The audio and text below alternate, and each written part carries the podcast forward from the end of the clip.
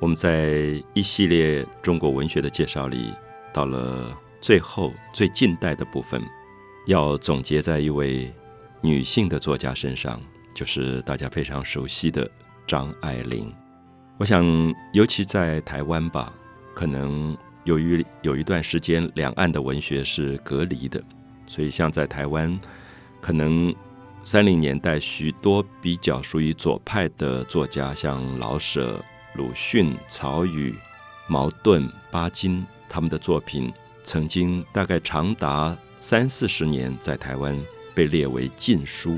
那么，同样的，我们也知道，像在台湾非常流行的张爱玲，反而在大陆的一九四九年以后也列为禁书。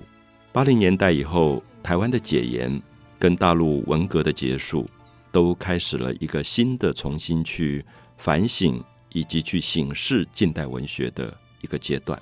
所以我们都知道，在台湾曾经非常非常流行、发生了非常大影响力的张爱玲的小说，在八零年代以后，也在中国大陆发生了极大的影响。那有很多的作家模仿张爱玲，特别是女性的作家，那么跟台湾的情况是非常类似的。所以我们在今天以张爱玲作为中国近代文学里面一个重要的标志。可能可以谈一些有趣的文学史上的事。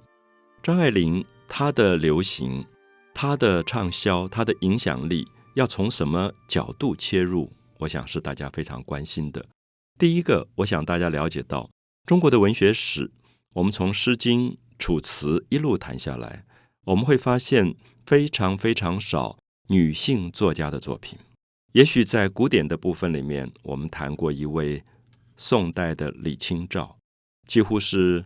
女性作家群里的凤毛麟角啊！我的意思说，我们看到一部中国文学史，李白、杜甫、白居易，全是男人的天下。可是女性的创作空间、女性的创作才能，为什么没有被发展起来？这是我们一直关切的一个问题。所以，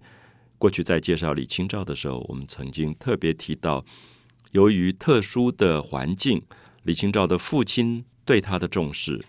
李清照结婚以后，她的丈夫赵明诚对她的欣赏，才完成了一位女性作家的出现。可是，在李清照之后，我们看到长达八九百年当中，元代、明朝、清朝也并没有非常重要的女性作家出现。那么这一点，我们还是觉得女性在整个社会当中，因为她的角色地位受到了很大的压抑，所以。并没有得到施展他的才能的机会，一直到五四运动到三零年代，我们看到慢慢开始有了女性意识的萌芽。比如说，在五四运动之后没有多久，有一位女性作家谢冰心就代表了比较女性的一些角色。可是我们看到冰心的很多的作品，在白话文学里是比较倾向于给儿童文学的、青少年文学的。所以这一点上，我们还是觉得，是不是女性的空间有一点被局限在家庭、相夫教子这个传统的议题上？好像男性的作家可以书写许许多多特异的题材，写战争、写情爱，甚至写很多的欢场之间男女的关系。可是总觉得女性作家好像不适合去触碰这一类的题材。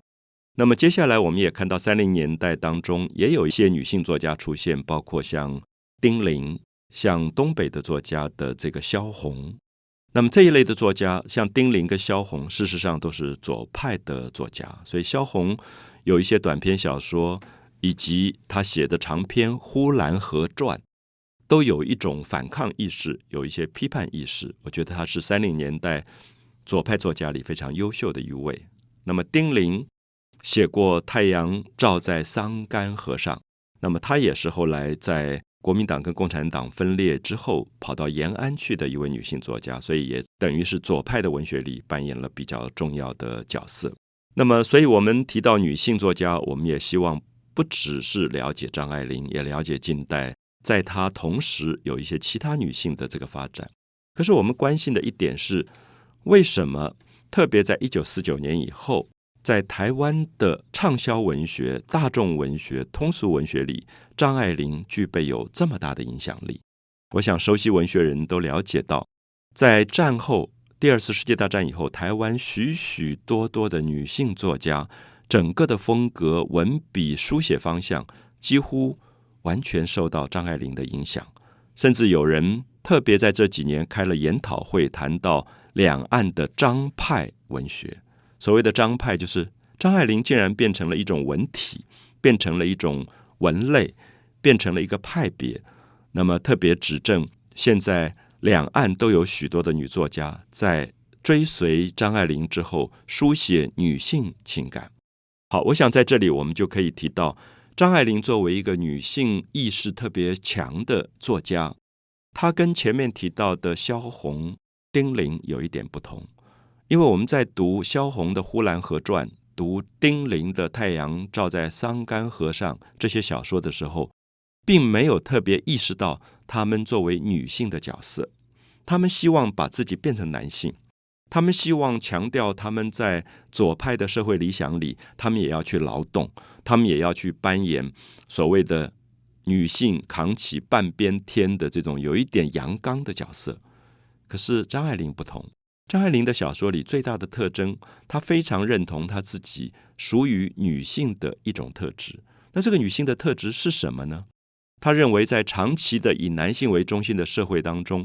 女性对于男性的依赖、女性的撒娇、女性的喜欢化妆品、女性的爱美，她觉得这些就是女性特质。他并不认为女性在现代社会里面一定要放掉这些左派理论当中认为女性应该要放弃掉的特征。好，所以我想，也许从这个角度切入，我们会比较有兴趣探讨为什么张爱玲。在现代的大众通俗文学里，竟然发生了这么大的影响力。